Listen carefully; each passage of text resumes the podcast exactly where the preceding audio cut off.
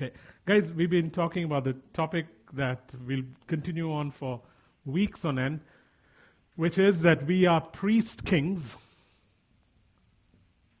We are priest kings living out righteousness, power.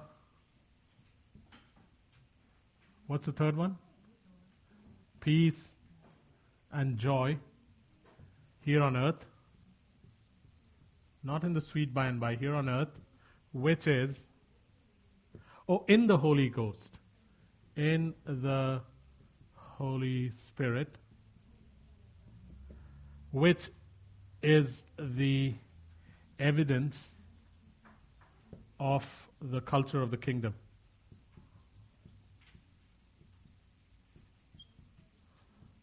So, this is what we'll be exploring for weeks on end. That we are priest kings. We are called to be priest kings. That Christ called us to be priest kings. Living out righteousness, peace, uh, righteousness, power, peace, joy. And you'll find that in 1 Corinthians 4.20 and Romans 14.17. Righteousness, peace, power, and joy in the Holy Spirit. So we're not trying to fabricate or generate this ourselves. It's in the Holy Spirit, and thank God He is present in everyone who's a believer. And we'll do this here on earth, not in heaven. Because this is the evidence of the culture of the kingdom. If you go to Saudi Arabia, there's a culture there. People dress a certain way, behave a certain way. There's a culture to every kingdom, and there is a culture to the kingdom of Jesus Christ. This is the evidence of it. This is the evidence of it. Not worship songs, not churches, not stuff like that. This is the evidence of it. Hey, you know Angelica, right? This is Angelica, in case you forgot her name. Yeah. She's been uh, here a few times, but just in case some of you weren't here. Yeah, which is the evidence of the culture of the kingdom. So that's where um, we'll be going for the next few weeks. And today we just want to pick on one word, and it's this word priest. Exodus 19:6. Exodus 19:6. Exodus 19:6.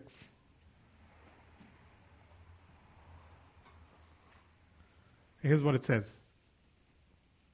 Exodus 19:6. Although the whole earth is mine, you will be for me a kingdom of priests and a holy nation. Although the whole earth is mine, you will be for me a kingdom of priests and a holy nation. Although the earth is mine, you will be for me a kingdom of priests and a holy nation. God spoke this to Israel ages ago, and um, we are the new man. Jews and Gentiles put together in a new man since Christ. This promise still holds good. So here's the thing, guys. I love the way God says it. He doesn't say, he, if you notice, he doesn't say, You will be for me a kingdom of priests. He's saying, Listen, just so you know, I rule the entire world anyways. It's not like I need a kingdom now to be carved out. That's why he says, Although I rule the earth. It's almost like saying, Although I own all of Vancouver, I'll appoint you to be the governor. It's almost like saying, Listen, I don't need you, but I want you. I don't need you, but I want you. It's the heart of the Father King. He's not just a king. Guys, remember one thing you can never separate fatherhood from anything God is.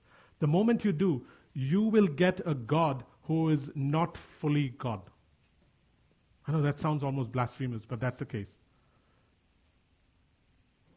Yeah. So, you cannot remove the fatherness of God from anything. Even when you think of Him as King, you have to remember Him as Father. So here's the heart of the Father saying, Although I own or rule the entire earth, all the earth is mine, you will be for me a kingdom of priests and a holy nation. And so, guys, as we approach this, think of it this way that I have a fearful, no, I have the, I have the fearful privilege and responsibility, I have the fearful privilege and responsibility of being a priest to the Most High God. I have the fearful privilege and re- responsibility. What do, I, what do I mean by fearful privilege? As in both revered and yet handled with care. It's, it's a call upon your life. It's a call upon your life. It's like, uh, I mean, I, I, I, let's, let's take again the king of Saudi Arabia. He says to you, listen, I own all of Saudi Arabia, but even though I own all of Saudi Arabia, here's what I'm going to do. I'm going to appoint you as my regent or as one who conducts things on my behalf. Even though I can choose anybody, and you are not skilled at all, Matt, but I will appoint you. I'll, I'll appoint you. And therefore, then, you have in that kingdom the fearful privilege and responsibility of serving the ultimate king who can be a tyrant if he wants to, a despot if he wants to, or benign and benevolent if he wants to. Fortunately, our king is super benevolent. Though the very idea of the word Lord, which comes from this Greek word kyrios, means despot, and yet he is not. We call him Lord because we want to say, You are absolutely sovereign. And he calls us not vassals or servants, he calls us sons. Strange God this is. You can never remove fatherhood from him. You remove fatherhood from God in any aspect that he is, and you will ruin who he is. This is why Israel could not get Jehovah right. They could never understand Yahweh because they didn't have the concept of Yahweh as Father.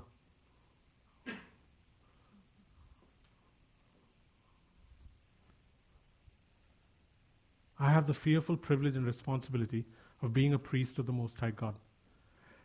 Uh, it'll take a while before that marinates in me. But uh, that is something you or I can do. So, how must we be if we are called to be priests?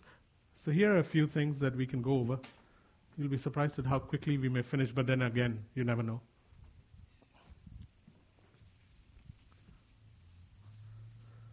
First thing priests are and I'm sure we'll visit priests again, but this is just like um, basic priest stuff. First things priests are they are incarnate. Priests are incarnate, as in live. They live in the midst of a people. They live in the midst of a people, and I love this phrase. And they telescope God. They live in the midst of a people and they telescope God. They telescope God. They bring God who is distant into near sight. That's what telescopes do. Look at stars that are super far away, that are a speck in the sky, and then suddenly you see everything in the star. Priests live in the midst of people and they telescope God through a display of who He is in your own lives. And the moment you do that, what happens is it begins to draw people around you to want to know your God personally. What do you think happened to Kamal?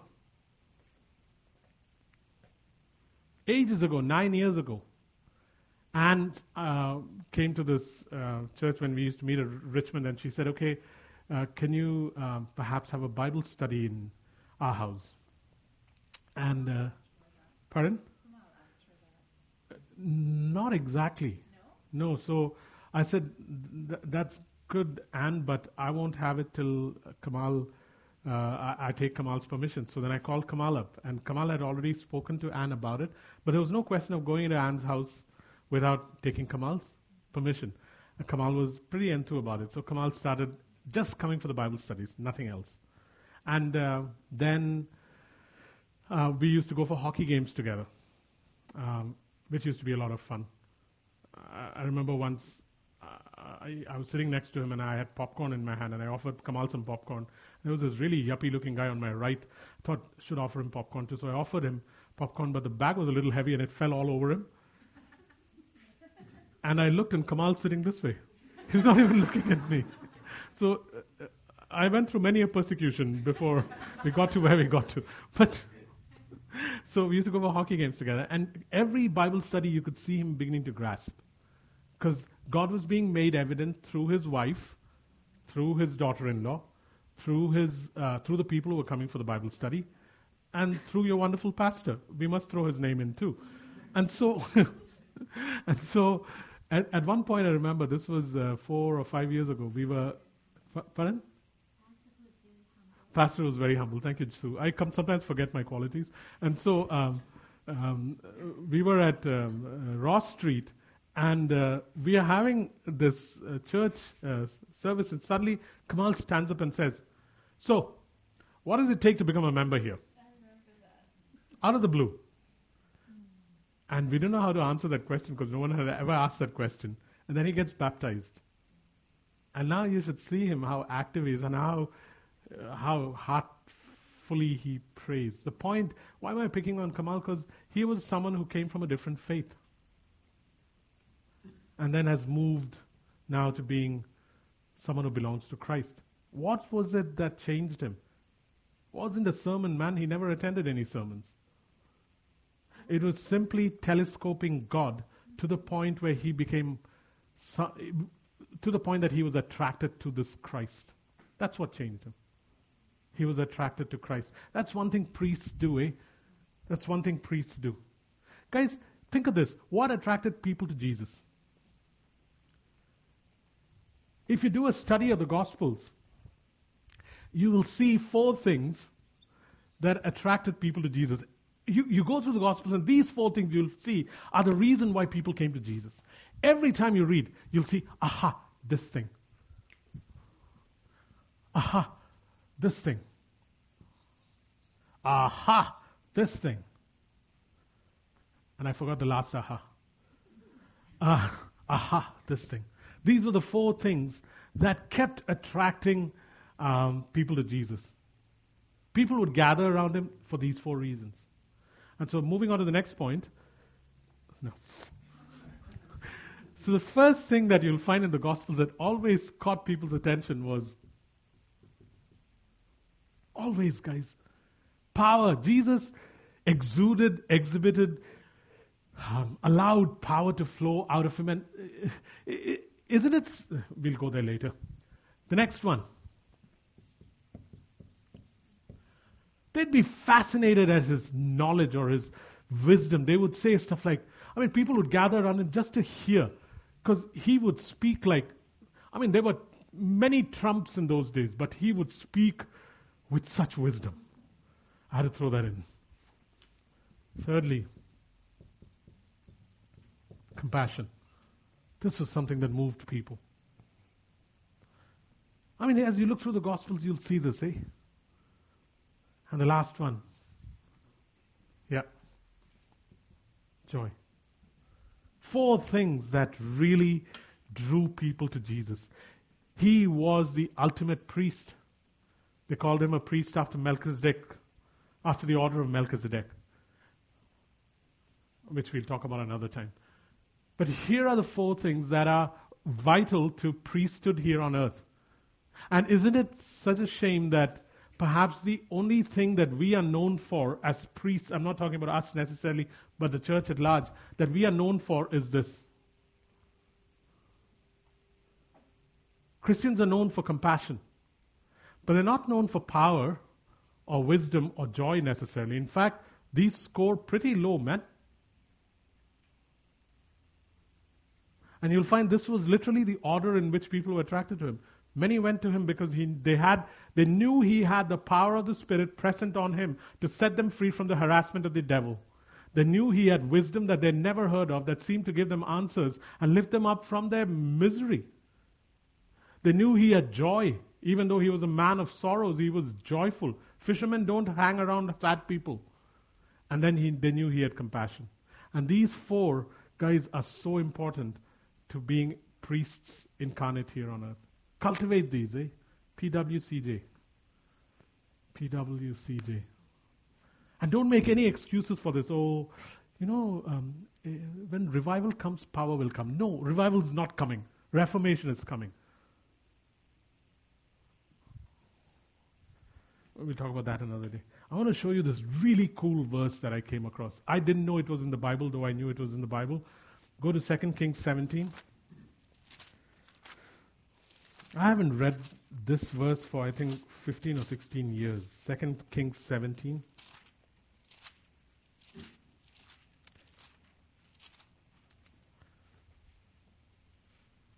24 to 28. 24 to 28. 2 Kings 17, 24 to 28. Okay, reading from the NIV. The king of Assyria brought people from Babylon, Cutha, Ava, Hamath, and Sepharvaim, and settled, pardon? All those places, and settled them in the towns of Samaria to replace the Israelites. They took over Samaria and lived in its towns. When they first lived there, they did not worship the Lord. Uh, this is how the Old Testament will always portray it as God sending lions because they didn't know the character of God. So he sent lions among them, and they killed some of the people. It was reported to the king of Assyria, The people you deported and resettled in the towns of Samaria do not know what the God of that country requires. He has sent lions among them, which are killing them off because the people do not know what he requires. Look at what the king of Assyria says.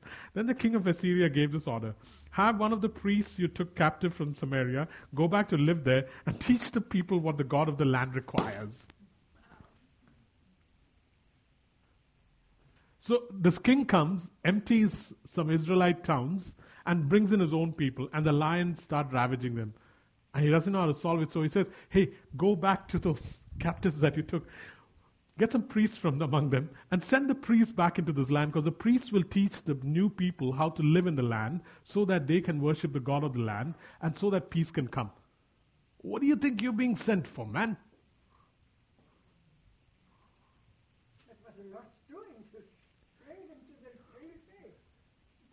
Let the priests go and dwell there and teach them the law of the God of the land. There's a simple thing that I saw recently which really bothered me, so I wasn't going to present it right now, but I will.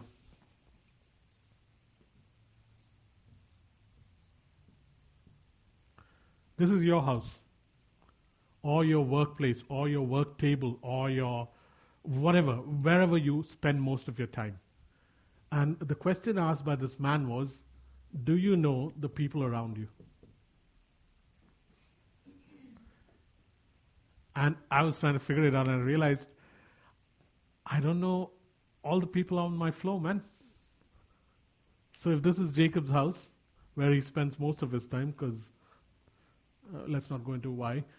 Uh, so if that's his house, does he know the people around him? Because priests are sent back to the land that they live in so that the people there may not be ravaged by lions, but may be brought to know the ways of the God of the land. The God of Vancouver is the same Christ we just worshipped, eh? Priests being sent back to the land. I just love that verse. Any questions before we move on? Cultivate these things though power, wisdom, compassion, joy. Compassion ain't enough. The Rotary Club does that too.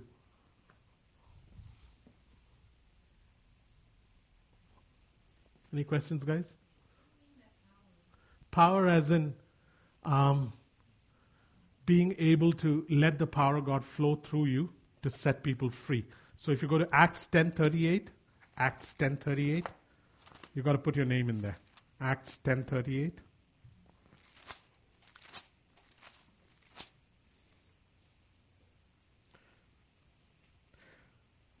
Oh, beautiful verse. Answers Shireen's question.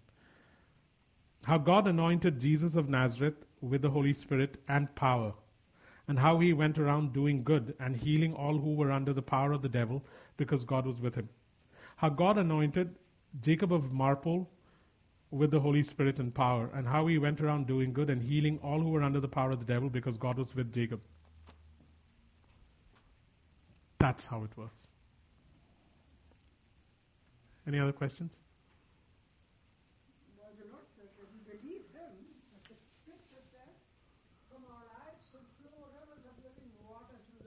Yeah, I, I guess Gisela, our problem is we know all that, but the power is not flowing, and so we need.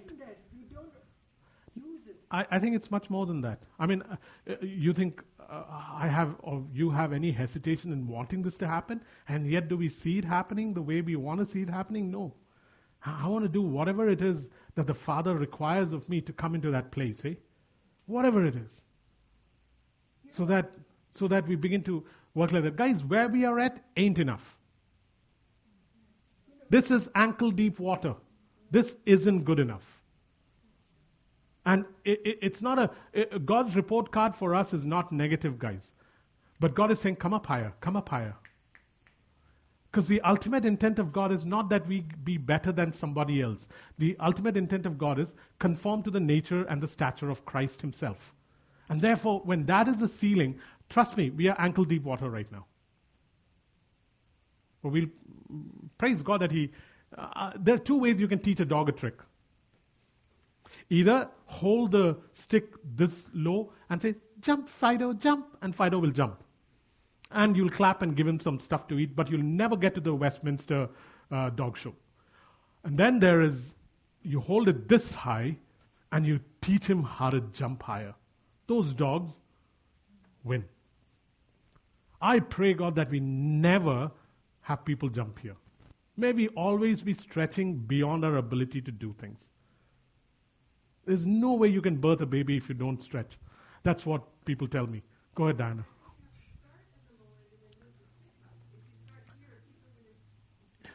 But praise God, now that we've been around for 10 years,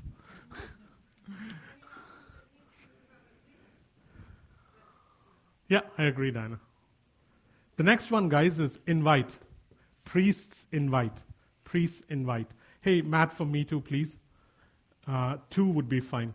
Invite, guys, priests pro- proclaim the truth of God revealed in Christ and the cross. Priests proclaim the truth of God revealed in Christ and the cross. This is something Gisela is very good at. Priests proclaim the truth of God revealed in Christ and the cross. We can't avoid. Guys, here's the thing, eh? Thanks, Matt. Fill, fill the blanks. Good. Diana's on her game today. She's not even asking questions, just giving answers. Oh, for days like this. So, good news of great joy. Rarely do we think of the gospel as, we, we, we think of the gospel as, it's good news. Do you want to hear it? No, no, good news of great joy. Great joy. Good news of great joy. Hey, we know it because you can see how our lives have been completely great joyed. I used to be pretty, um, there are still days when I'm miserable, I used to be pretty miserable before I became a believer, man. Good news of great joy. I was, I was reading that just a couple of days ago. John Piper had written it, and I was thinking to myself, Father, I have stopped thinking of good news as good news of great joy. I just think of it as good news in a world of bad news. But it changes a person priests have to revisit the proclamation of the truth revealed in Christ and the cross, which we can't avoid, eh? Modern churches avoid, and by modern churches I mean Acts 29, avoid Christ and the cross. We've got to get back to being able to say it. I know we've talked about this before. Invite people from the nations to accept, confess, receive Christ. 2 Corinthians 5:20 says, "But don't you know that I have appointed you to be ambassadors who go out and appeal on my behalf, that the earth may be reconciled to the Father. Uh, that's not exactly what it says. 2 Corinthians 5:20. It says 5:20. We are therefore Christ's ambassadors as though God were making his appeal through us. We implore you on Christ's behalf, be reconciled to God. Uh, guys, if you take out the foolishness from the gospel, it will not be the power of God unto salvation. Hear me again. I'm really trying to learn this in my life at present. If you take out the foolishness of the gospel, what do we mean by the gospel? What does the word gospel mean? The words and the works of Christ, the good news of Christ, the words and the works of Christ.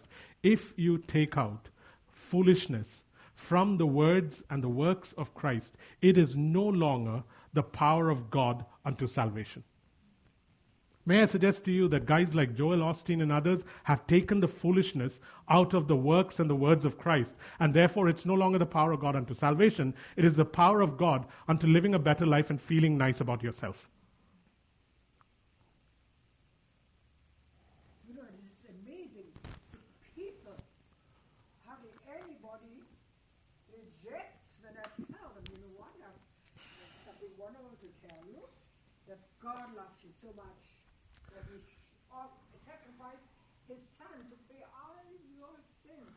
Refuse, refuse to remove foolishness out of the gospel, guys. Refuse to remove it. If you re- 1 Corinthians 1:18 says, to some it is foolishness, to others it's the power of salvation.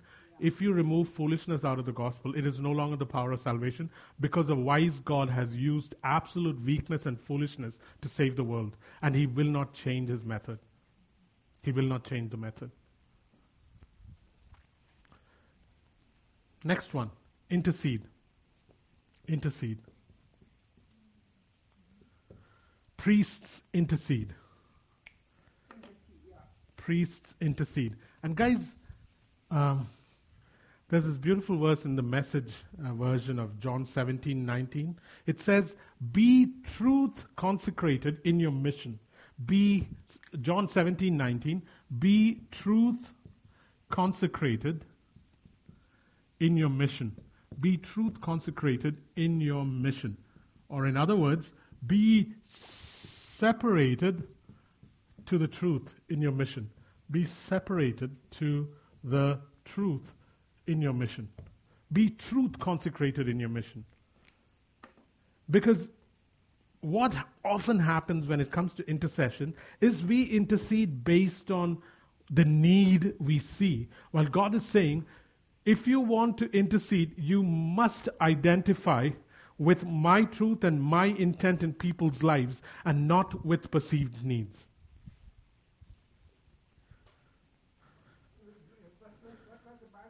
Seventeen nineteen, John seventeen nineteen. Yeah. I intercession is not intercession unless unless it intercedes according to the will of God. It cannot intercede according to needs. I had this strange um, healing uh, thing that it wasn't even healing. Eh? This 16 year old in a remote village in Indonesia comes up with a mother and she's got migraines and she comes up and she says, Can you pray for my daughter? She's got these splitting migraines. And um, so normally when you someone has a splitting migraines, you pray for the migraines. But here's what God's answer was. All he said was ask her if she wears if she was prescribed glasses. So I asked the mother whether she was prescribed glasses, and she said yes. Uh, and, but the mother said she does not like wearing them because she thinks she looks ugly. And uh, I surely heard the Lord saying, Tell her to wear, wear her glasses and her migraines will go away. I'm thinking to myself, but can't you heal her migraines? But it doesn't matter. Intercede according to His will, not, not according to perceived needs. We intercede according to perceived needs. And our knowledge is so limited. Our knowledge is so limited. We intercede according to the will of God. And if people don't like it, too bad they can find another intercessor that will scratch their itching ears, but not you.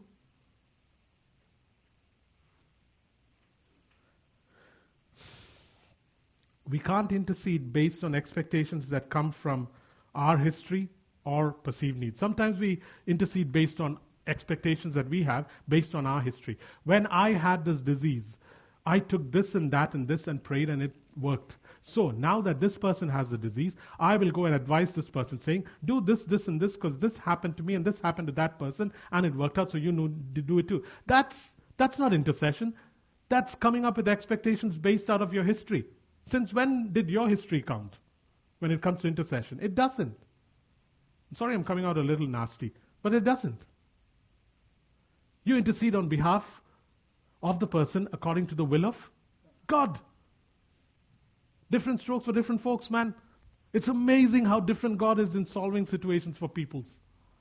Only then can we reform and heal and restore peoples, situations, nations.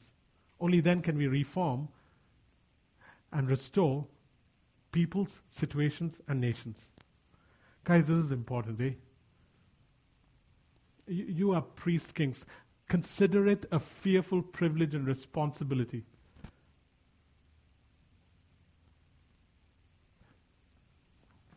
Half the time, I don't. I don't know, I'm confessing too many things today.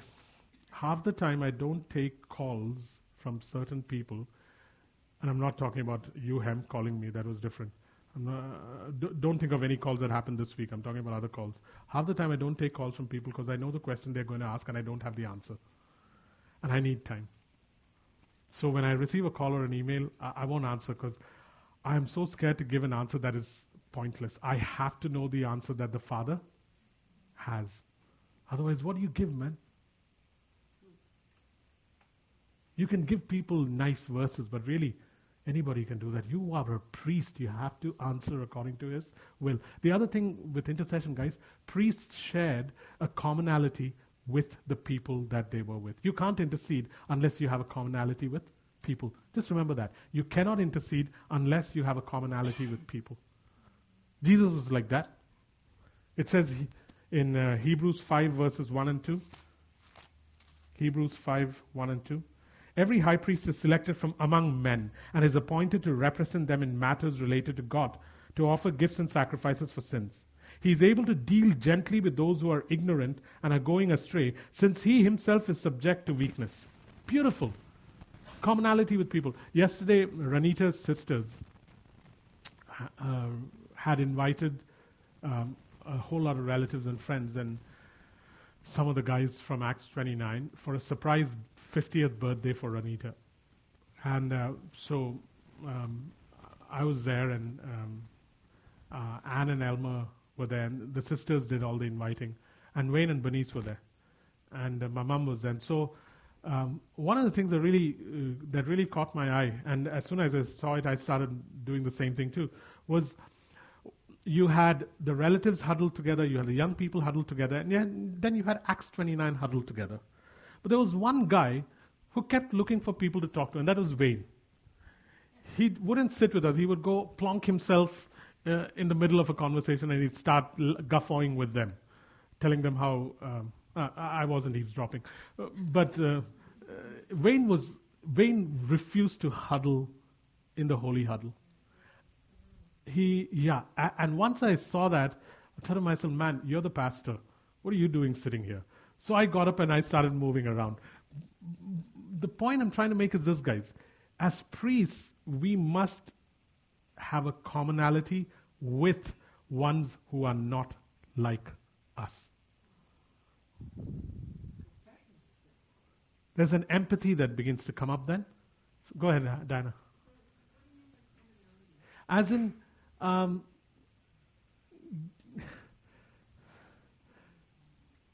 The world has to see a Jesus through you that is so normal and so not holy and yet holy.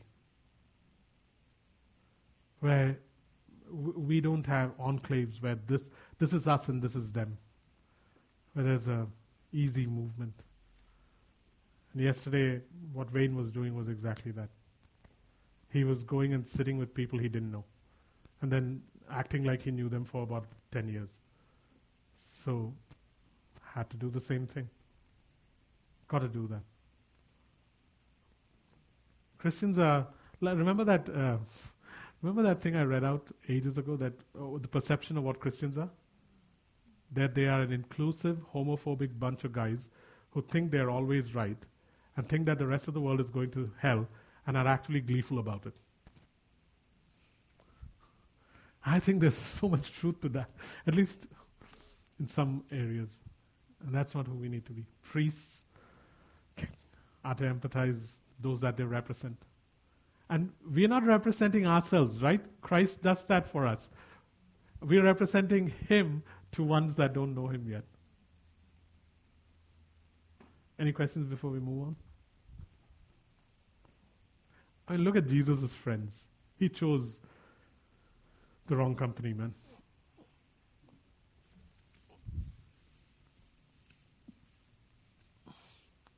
What he used to do was scandalous, huh?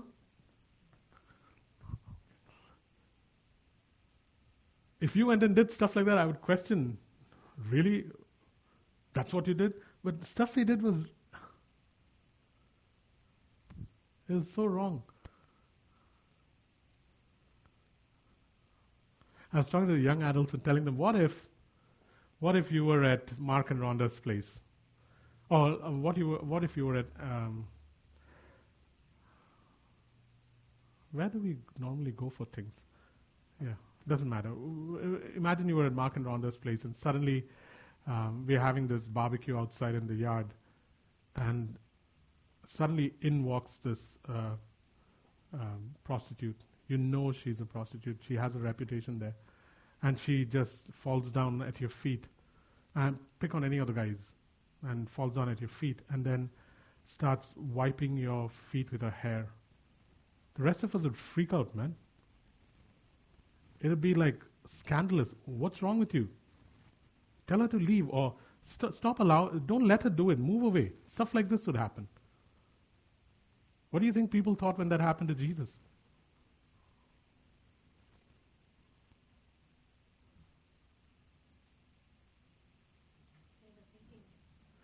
They were thinking exactly that. We've sterilized Jesus. Huh? Our Jesus is a very sterile version of who he really was. And I pray, God, that Hebrews 5 1 and 2 resounds again. Can someone read it from the message? It might come out actually looking, hearing, sounding really good. Hebrews 5 1 and 2 as loud as you can. I feel good saying I was talking to the young adults. Hebrews 5 1 and 2 from the message, please, loudly. Oh.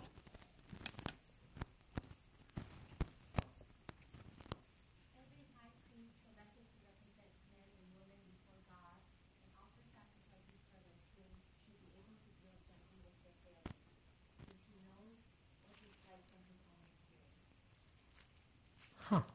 That kind of puts it very succinctly. That's all? Hebrews 5 1 and 2? I guess it doesn't have 1 and 2, right? Because it's a message. Yeah, just go a little more.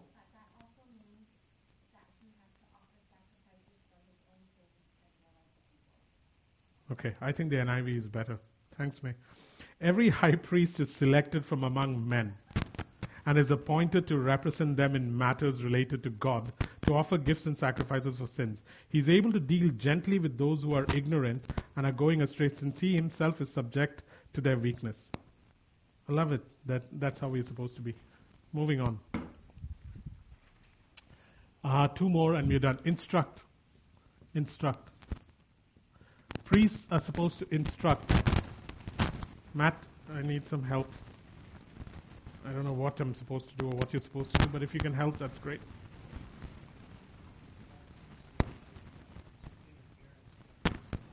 Okay.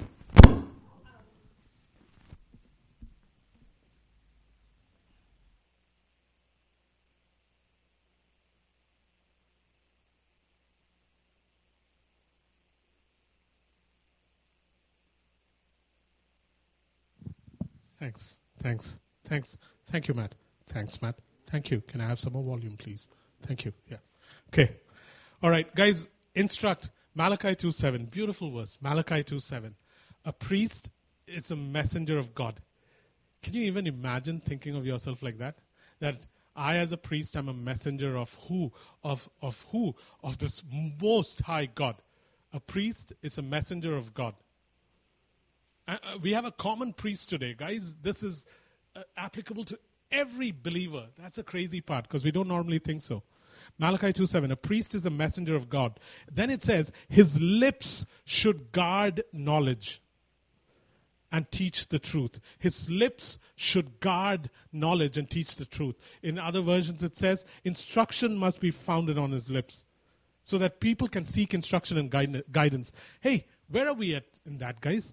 I pray God that every day we increase, eh? Where people come and they find knowledge and instruction and guidance on our lips.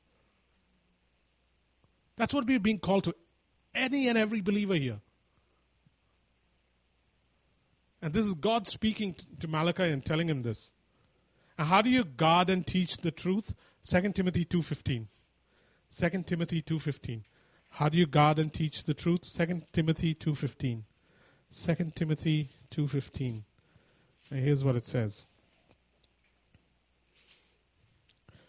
Do your best to present yourself to God as one approved, a workman who does not need to be ashamed and who correctly handles the word of truth. I can't guard what is false because there's no point. I can't speak the truth and give guidance and instruct if I don't know how to divide the word correctly. One of the one of the um, benefits of being in a church is that you get to learn the truth so that you can instruct others. You guard and teach the truth by correctly handling and dividing the word of truth. And, and there's only two things necessary for that, guys, and this applies to all of us. Teachability, where in Galatians 2 2, I love what Paul says. Paul says he had a revelation from God. And so he had this revelation from God, and for 14 years after he first starts having these revelations from God, he decides to go to Jerusalem. Why? Not because he wanted to see um, Golgotha and stuff like that. He's going to Jerusalem because he wants to speak to the apostles there. Why? Because he wants to make sure that the revelation he saw is actually from God and that he wasn't running his race in vain. And so he goes to Jerusalem, sits with the apostles, talks to them, saying, Hey, is what I'm preaching right? One of the first signs of falsehood entering anyone's life is when they are no longer teachable. Guys, guard against that, eh? Wolves in sheep clothing are first identified by falsehood that comes and begins devouring. That's how wolves devour.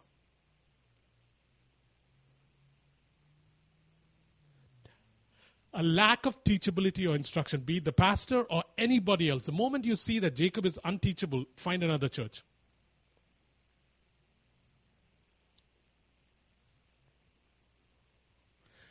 Because you cannot guard the truth or instruct if you are not teachable.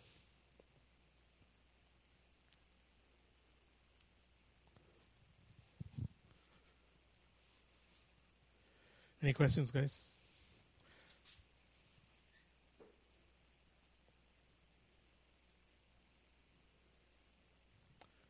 Hey, am I saying something wrong? Everybody seems very quiet. Check your teachability quotient, eh? Check your teachability quotient, as in, how teachable are you? Instruction will be found on your lips, and you will be able to guard the truth when you are teachable. And the second question is if you think you are teachable, who is instructing you?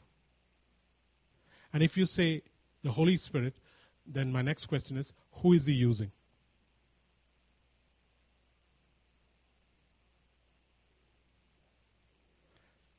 That's the way to find out. Okay, the last one. Yep.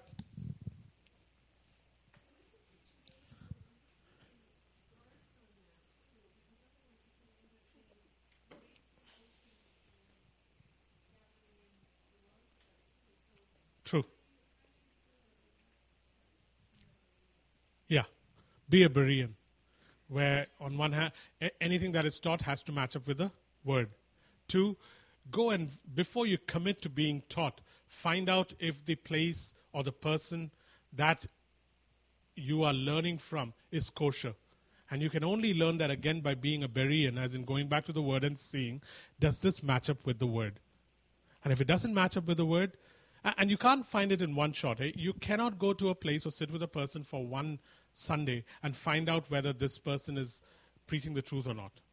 You've got to be at a place for a while before you begin to figure out, huh, this doesn't match up. Shucks, this doesn't match up. Man, I'm seeing a pattern over a few weeks now. This doesn't match up. And then you know, okay, I've got to be guarded in my ability to um, take everything that is being spoken. But once you find a place like that, then there will still be errors, but at least you know that the progression is always towards truth. Because you, you cannot learn from a person who is not teachable, guys. You cannot learn from a person who is not teachable. You can you will you will not prosper if you learn from a person who is not teachable. So if you think I'm not teachable, you must find another church. Because at some point I'll lead you astray.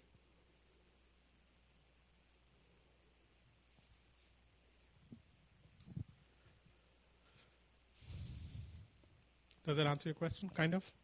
Okay. Last one increase.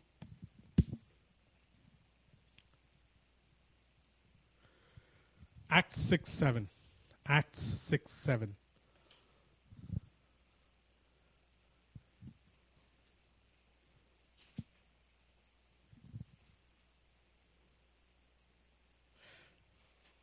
You know, NIV says, so the word of God spread.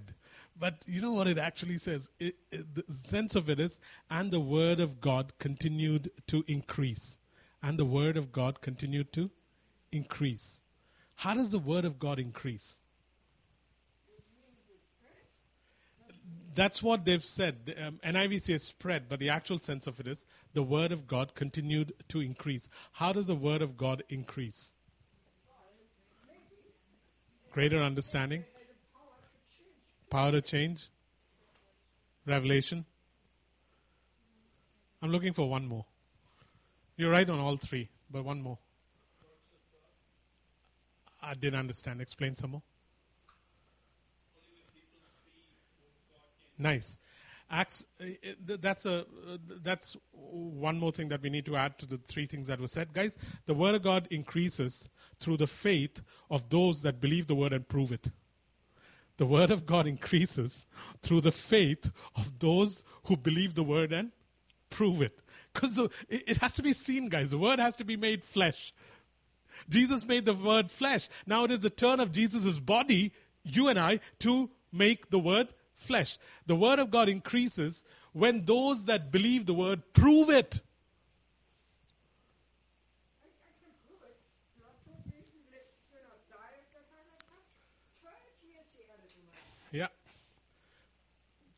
That is how it increases, guys. The word of God increases through all the things you mentioned and the faith of those who believe the word and prove it. That's one of the things priests must do, eh? The word must become flesh.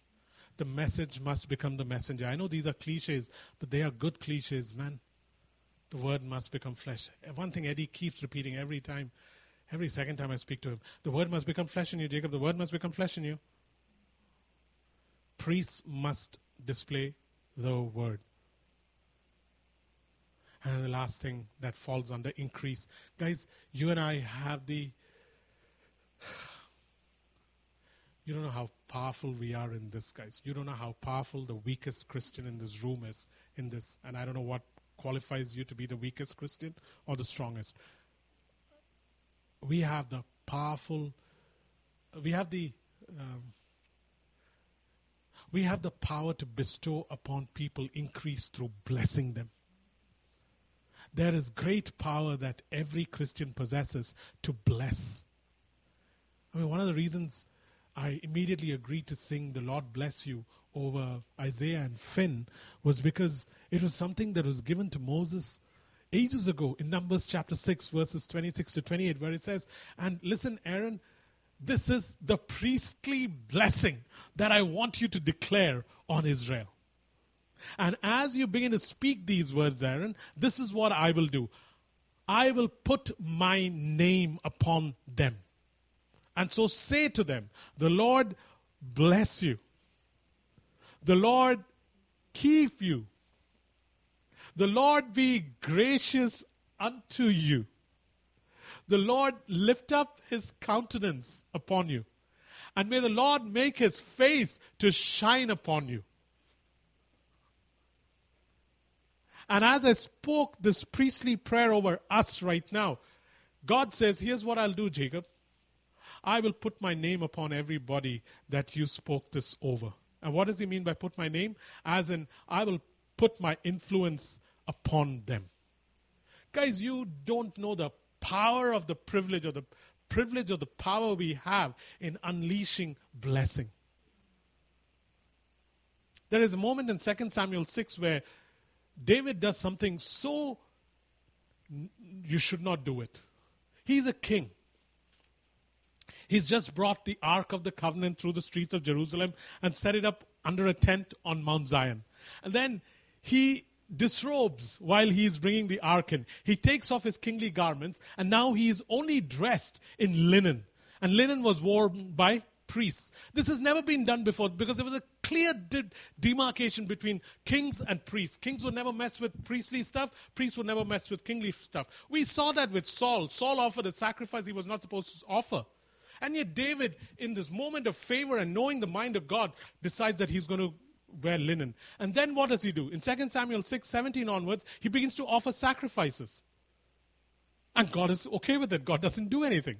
He begins to offer sacrifices. And then what does he do? He gathers all the people and he begins to bless them. How? He blesses them and then he takes loaves of raisin and cake and bread and distributes it. It was like serving communion, man. And who's doing it? Not a priest, but a king. And who are we? We are called to be priest kings. We looked at that four weeks ago. The privilege we have of blessing and increasing people just through words of our mouth that come from the heart of God. It's a form of intercession. Guys, I heard Charles Stanley say this recently. Jesus didn't say, I want you to become the light of the world. He didn't say, I want you to become the salt of the earth. He said, You are. You are the light of the world. You are the salt of the earth. Guys, go forth this week and be light and salt, not to Christians, but to ones who do not know Christ yet, but whose price has been paid and who are made in the image of God. Become light and salt and bless. Be priests, eh? Be priests this week, man. Be priests. Go ahead, Rhonda.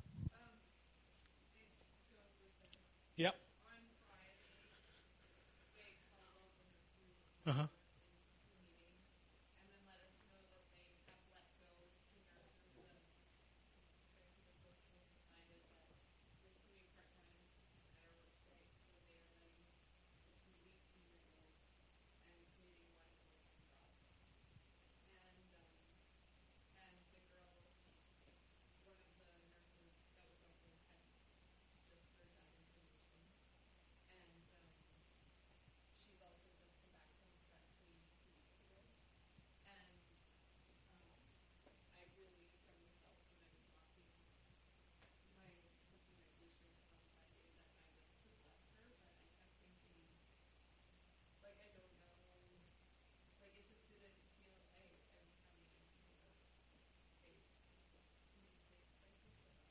Mm-hmm. Yeah.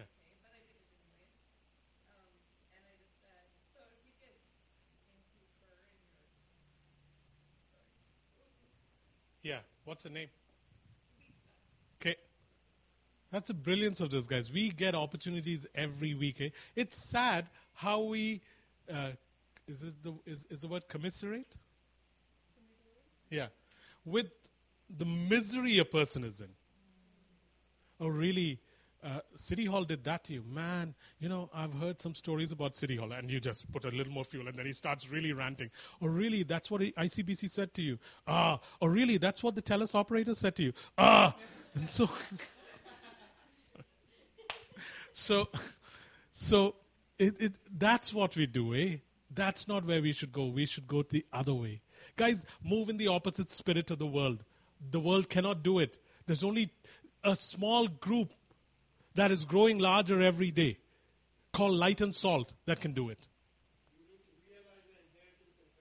Amen. And pour it out, eh? Because it's an inexhaustible inheritance. After Diana, just one sec, she lifted her hand. Yeah, she did. Yeah, sorry, I didn't know that. Thanks, Diana.